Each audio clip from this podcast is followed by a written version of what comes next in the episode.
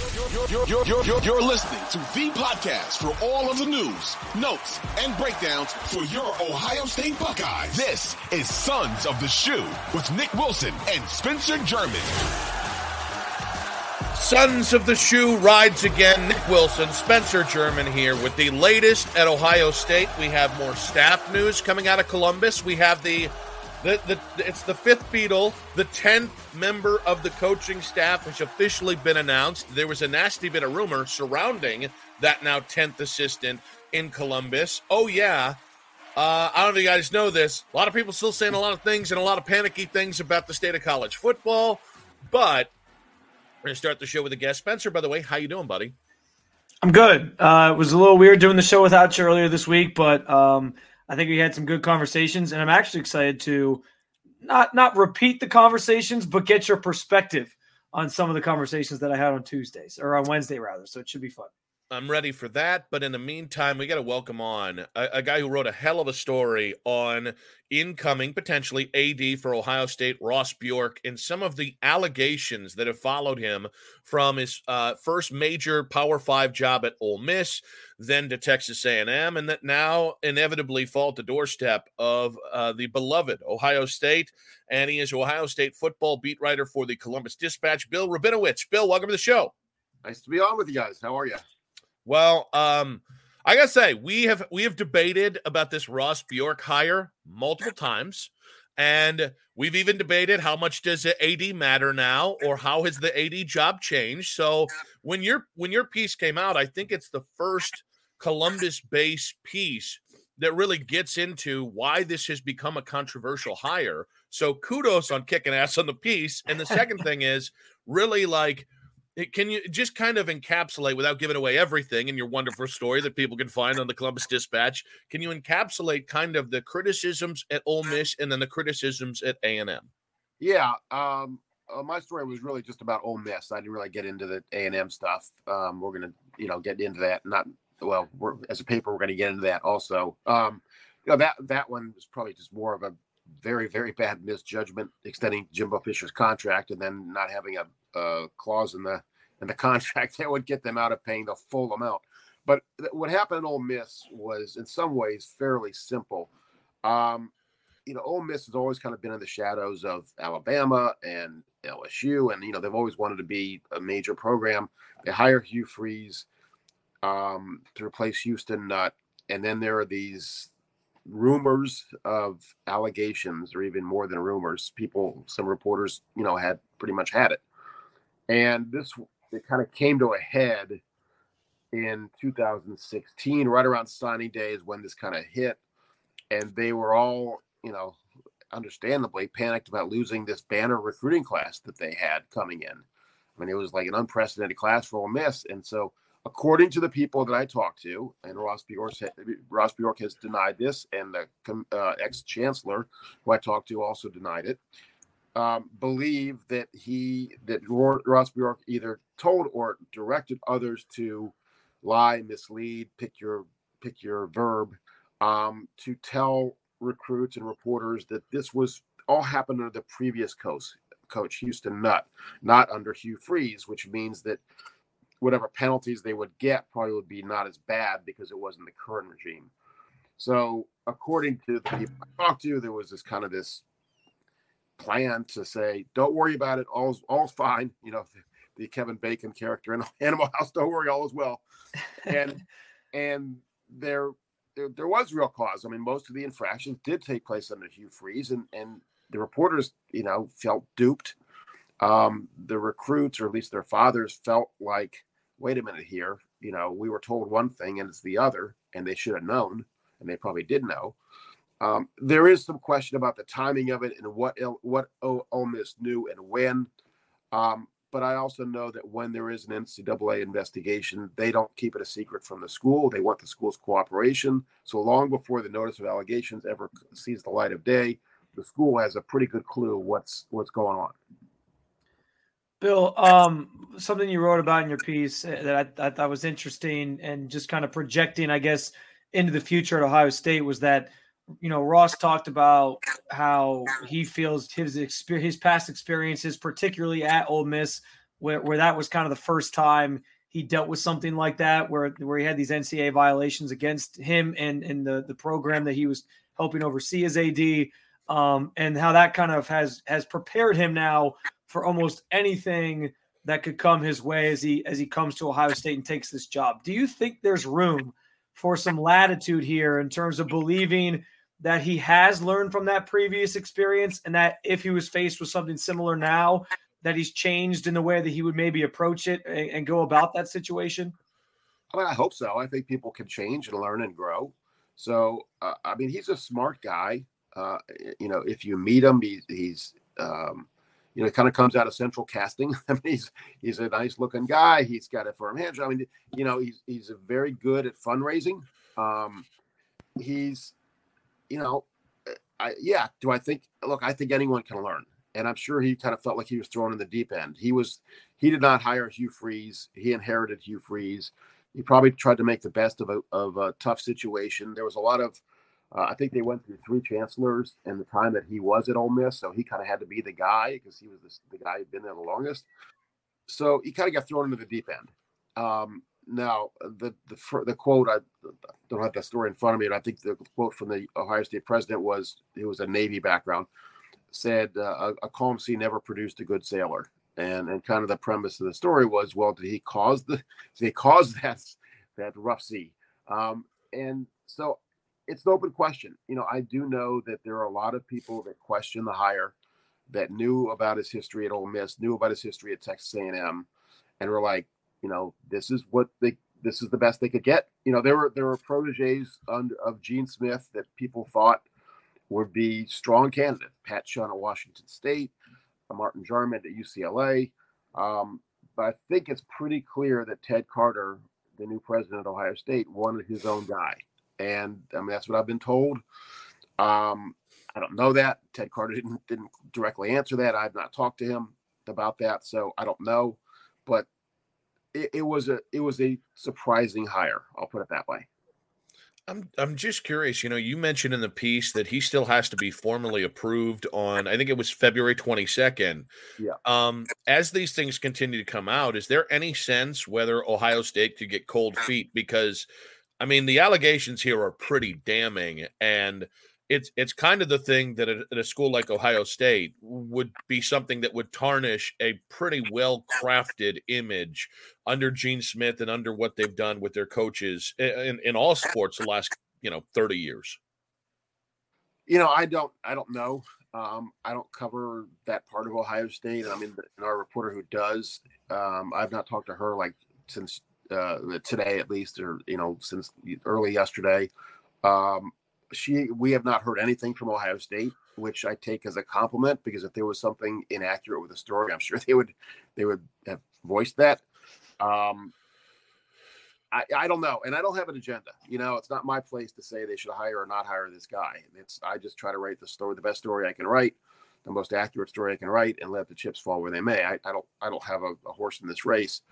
I don't know. You know, I mean, generally speaking, Ohio State's Board of Trustees is a rubber stamp for the president. I mean, they it's not typical for them to kind of go against what the president wants. Um, so I think it would have to it would take something pretty strong for that to happen. Whether this story or anything else that might come out is that I, I I'm not the person to ask.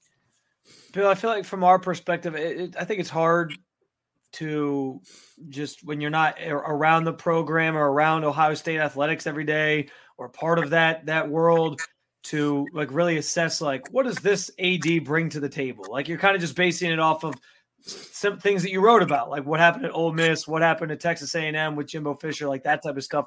So from our perspective, it it feels to me like the the fundraising piece, and, and I know that's such a valuable thing for for ads to be able to do nowadays anyway. But it seems like that was maybe the big piece as to why they liked Ross Bjork do you get the sense that that's true that, that this was maybe on top of it being kind of a well i want to bring in my own guy? It also sort of just pointing to we think this guy could really do us wonders in this NIL era especially with the fundraising side of things? Uh, yeah. I mean i think the number one job of, a, of an athletic director is is fundraising. It's kind of like the number one job of a football coach is recruiting. I mean it, yes. And he is a very good recruiter or a very i'm sorry very good fundraiser. Um, you know, but the but like Texas A and M, for example, I mean, there's a lot of money uh, in Texas. You know, oil money yeah. and all that stuff. It's not it's not that hard. But what I've been told by several people is that you get him in a room with kind of the, the fat cat donors, and he's really good. That he's very charming and very persuasive, and um, hey, that's that's a big part of the job. Gene Smith is like that. I mean, Gene yeah. Smith is a schmoozer. That's part of the job. and uh, but you know, there are ways to go about it. That uh, I mean, Gene Smith. I don't think anyone. Well, Gene Smith has his critics, but by and large, I think people think that Gene Smith acts above board. That he has, uh, you know, certainly has a very good reputation. You know, Ross Bjork's going to have to prove that, and only time will tell. I, I, I don't know him well. You know, I, I will give him credit for talking to me for this story. A lot of people would have just said no comment. It's it's ten years ago. I'm not even going to touch it. Why are you even bothering? He never questioned why I'm doing why I did the story, the right of us to do the story. You know, so I give him credit for that. And yeah, there were some things he didn't want to answer, and and fine. I didn't expect him to answer everything, but he did answer almost everything that I asked him. You know, with uh, thoughtful answers and and you know again i'm not trying to say who's right or wrong here i'm just trying to say this is what this is the best uh, the most accurate story i could come up with that i could write Bill, what's fascinating about the job that he inherits is uh, Ohio State now needs a men's basketball coach. There are several uh, parts of the, of the program that are that are rolling right now, including women's college basketball, which which might be in Cleveland here with us at the Final Four in just a little bit. So, uh, but then you look at at football side of things, and there seems to be a feeling that this is a you know boomer bust year in Columbus, and the bust is anything less than beating Michigan and and contending for a national title. So, how does the the Ross hire jive with what is perceived to be a bleeper get off the pot moment for Ryan Day in Columbus? Well, look, anytime a coach is, uh, the AD is not the one who hired the coach, there isn't that kind of built-in loyalty. But having said that, I don't think I think what you said is absolutely true. If they don't beat Michigan and and make a, a long run in the in the playoff, and, and, you know it's a 12 team playoff this year, which means at a minimum get to the semifinals, um, it'll be considered a, disappointing season. And you know because Michigan's going to be down. I mean, we expect Michigan to be down. I mean, they they lose so many people, and Ohio State is loaded. I mean, it, the change in the way that people view Ohio State's 2024 team now compared to like right after the Cotton Bowl when they didn't have a, a proven quarterback and they looked like they might lose a bunch of people in the draft, blah, blah, blah. Um, they kept almost everybody. It was not realistic to keep Marvin Harrison Jr., but almost everybody else stayed. They have a quarterback. They got Caleb Downs out of the transfer portal, maybe the best player in the portal entirely, the safety from Alabama. Um, they got a center, Seth McLaughlin. They got a great running back, Ole Misses. There's Ole Miss, uh, Quinshon Judkins. I mean, they're loaded. Ohio State is loaded. They they and Oregon are clearly the two best teams in the Big Ten. Um, that's going to be an epic game in, in Eugene. Um, yeah, it's it's all there for Ohio State this year, but they have they have to do it, and it'll be a fascinating. It'll be a lot of pressure on them, but they embrace that pressure given that they've kind of added this pressure to themselves just with the moves they've made this offseason, what is almost like the the benchmark for Ryan Day? Obviously, beating Michigan, I think, is is an obvious one. If you lose to Michigan a four straight year, that's not going to go over well. But beyond that, like, do they have to win the national championship for this season to be considered a success and people to kind of still stay on board with him because they're so loaded? Um, or is it simply beat Michigan and and and make some sort of a run in the playoff? No, I, you know, look, it's it for for anyone to say national championship or bust, you're setting yourself up for disappointment. It's really hard. yeah. I mean, think about Ohio State. I, I say this all the time. S- since 1968, when they won the national title, they've won it twice since then, and they have always been not just good, but almost always great. That's how hard it is to win a national championship. Now they are they are star-crossed to some degree. I mean, how many times in the last you know several years even.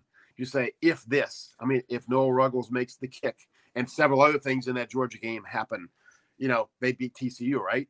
There's a national championship. Um, you know, in 2019, yeah, Joe Burrow's LSU would, team would have been a, a you know tough game, obviously, but you know, if not for some of the calls in the Clemson game, what would have happened that year? I mean, they've come so close. This, so to say, if you don't win a national championship, the season's a failure. It is that's unfair. I will say though that beating Michigan, probably winning the Big Ten, although Oregon is very good, and and at least getting to the semifinals in the in the playoff is, I think that's the benchmark for what would keep the season from being a disappointment. Bill, I think it's funny. Um, Bill O'Brien and the hire was was met with uh, let's say mixed reviews. There were people in, in Columbus that loved it. There were right. uh, people that hated it. And then you get uh, Chip Kelly, who leaves to be the UCLA, or sorry, leaves the UCLA head coaching position to be the offensive coordinator here. And it's funny, like I think some of what troubled people was just perception. And I hate when perception gets in the way of, of what we think of a, a specific hire. Then I'm curious, do you think that Chip Kelly is actually a better fit? Do you think Ohio State lucked into a better fit for what they want to do offensively than the guy who spent 21 illustrious days in Columbus before uh, skittering back to Boston? Yeah, with O'Brien, I actually talked to the two Penn State quarterbacks he worked with. I thought it was a pretty good story. You know, talked to Christian Hackenberg and Matt McGloin. I was like, oh, good. I've got, you know, this insight into the next offensive coordinator, and he's gone. I was like, oh well.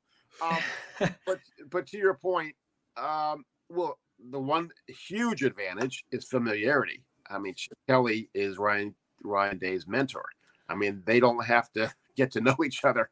Uh, Bill O'Brien and Ryan Day didn't really know each other, and so that's one advantage. The other, obviously, is Chip Kelly's history and background. I mean, he's an offensive genius, although I hate to use that word. I mean, I'm using that in quotes. But look, and it's been a while, and that's the, the question. It's been a while since he was at the cutting edge of, of offenses when you know when he was at Oregon and, and the tempo and all that. But you know, he is. I think Chip Kelly is maybe a better fit as an offensive coordinator than a head coach because he doesn't like the he doesn't like the schmoozing and the going to booster you know speeches and and and even really recruiting from what I've been told. Um, now he can be the guy who scribbles plays on a napkin, which I think is you know what he loves to do. And you give him that, the X's and O's, and you give him Ohio State's talent, and you go, you know, there's the mad scientist, and what can he come up with for game plans? That'll be fun to watch. And Ryan Day knows that for the last couple years he's been stretched too thin, especially last year when he lost Kevin Wilson. He had nobody with real play calling experience on the offensive side of the ball. And he knows in, in an era with NIL and with the transfer portal where you got to constantly, you know, manage the roster and make sure guys are not disgruntled and, and you got to be a CEO. You can't be the guy scribbling plays on a napkin, you know, not very much at least. And so for Ryan Day to get somebody that he knows is a kindred spirit and knows, I don't have to question whether Chip Kelly knows what he's doing. Of course he does that's that's going to be huge. Um, but the dynamic of protege becomes boss, who knows how that works out? I mean, I'm assuming they talked about it and they're fine with it, but but that's that's not a dynamic that happens very often. Is that part of the reason why maybe he picked Bill O'Brien initially first for the job? Like, why do you think he he kind of circled back to to choosing Chip Kelly instead of Bill O'Brien and hired Bill Bill O'Brien? Yeah, I, I don't know. Um, my guess is that he probably didn't think Chip Kelly was available. Chip Kelly was was the coach at UCLA, and he had certainly been interested, and there was interest from the NFL with him. And so I think he probably thought, well, you know, I don't know that that's that's likely to happen, and Bill O'Brien is likely to happen. I don't know. I haven't, you know, I haven't asked Ryan Day that. He has not told me that, but uh, I I do know that he is very excited to have Chip Kelly. That that people on the staff are very excited to have Chip Kelly.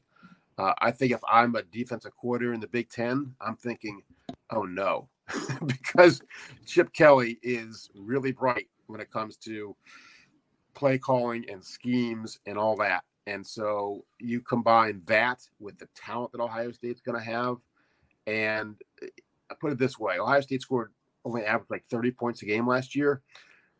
I can pretty much guarantee they're going to average a lot more than 30 points next year.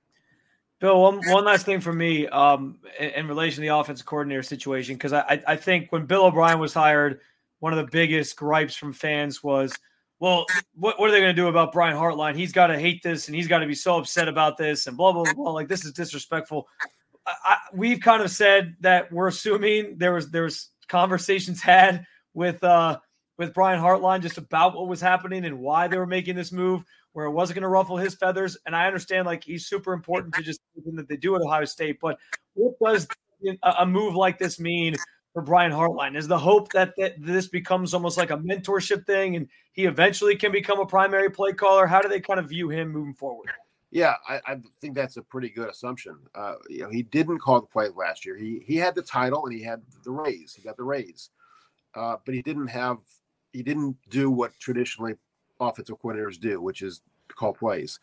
And so I'm I think that probably you know it's good to get a title. It's good to get a raise.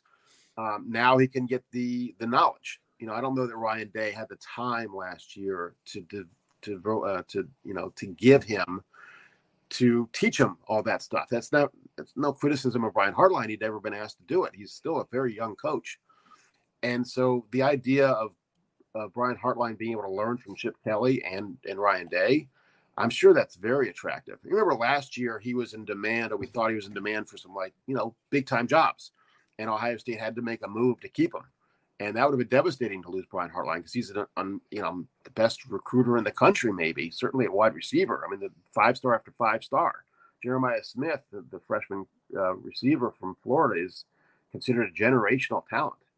You know, and so um, I'm sure it might be on some level disappointing to Brian Hartline. I don't know. I haven't talked to him, but I think if he takes the big picture and realizes what, how this can benefit him, it's it's nothing but a, a benefit, nothing but a plus. So I we've kept you a little farther past when we wanted to. So I pro- I'm going to try and make these next two ones as quick as possible. James okay. Laurinaitis is the tenth coach on the yes. Ohio State staff.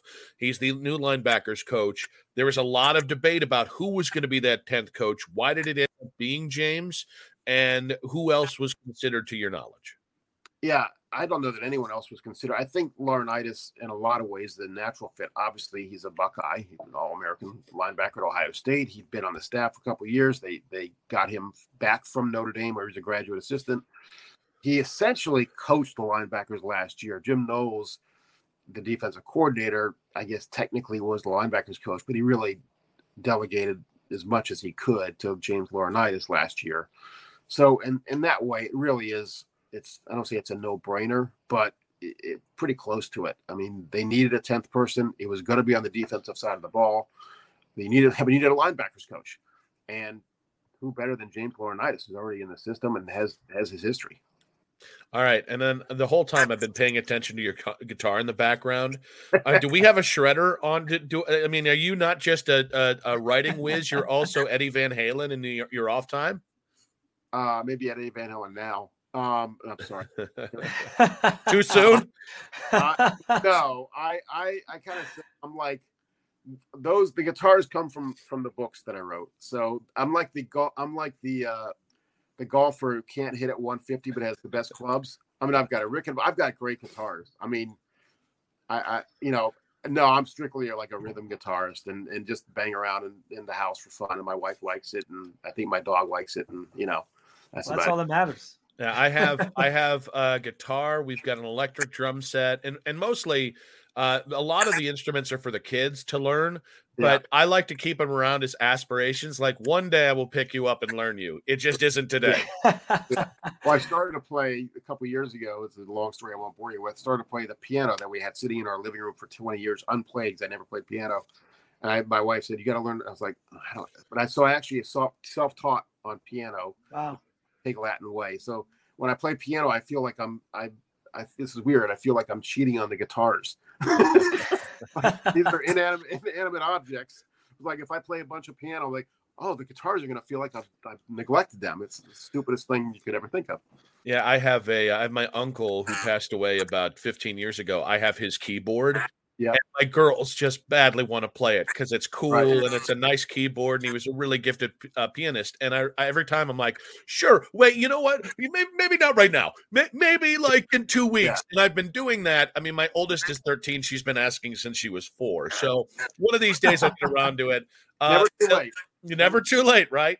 Bill, you're the best man. So sorry for keeping you past what we No initially kind of planned there, but you did a fantastic job. Great job on the Ross Bjork piece. Yeah, it was Um, awesome. really appreciate that, man. Thank you so much. Thanks, Bill.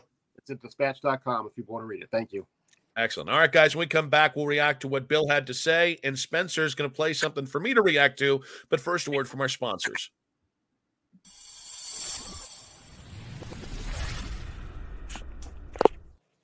Excellent.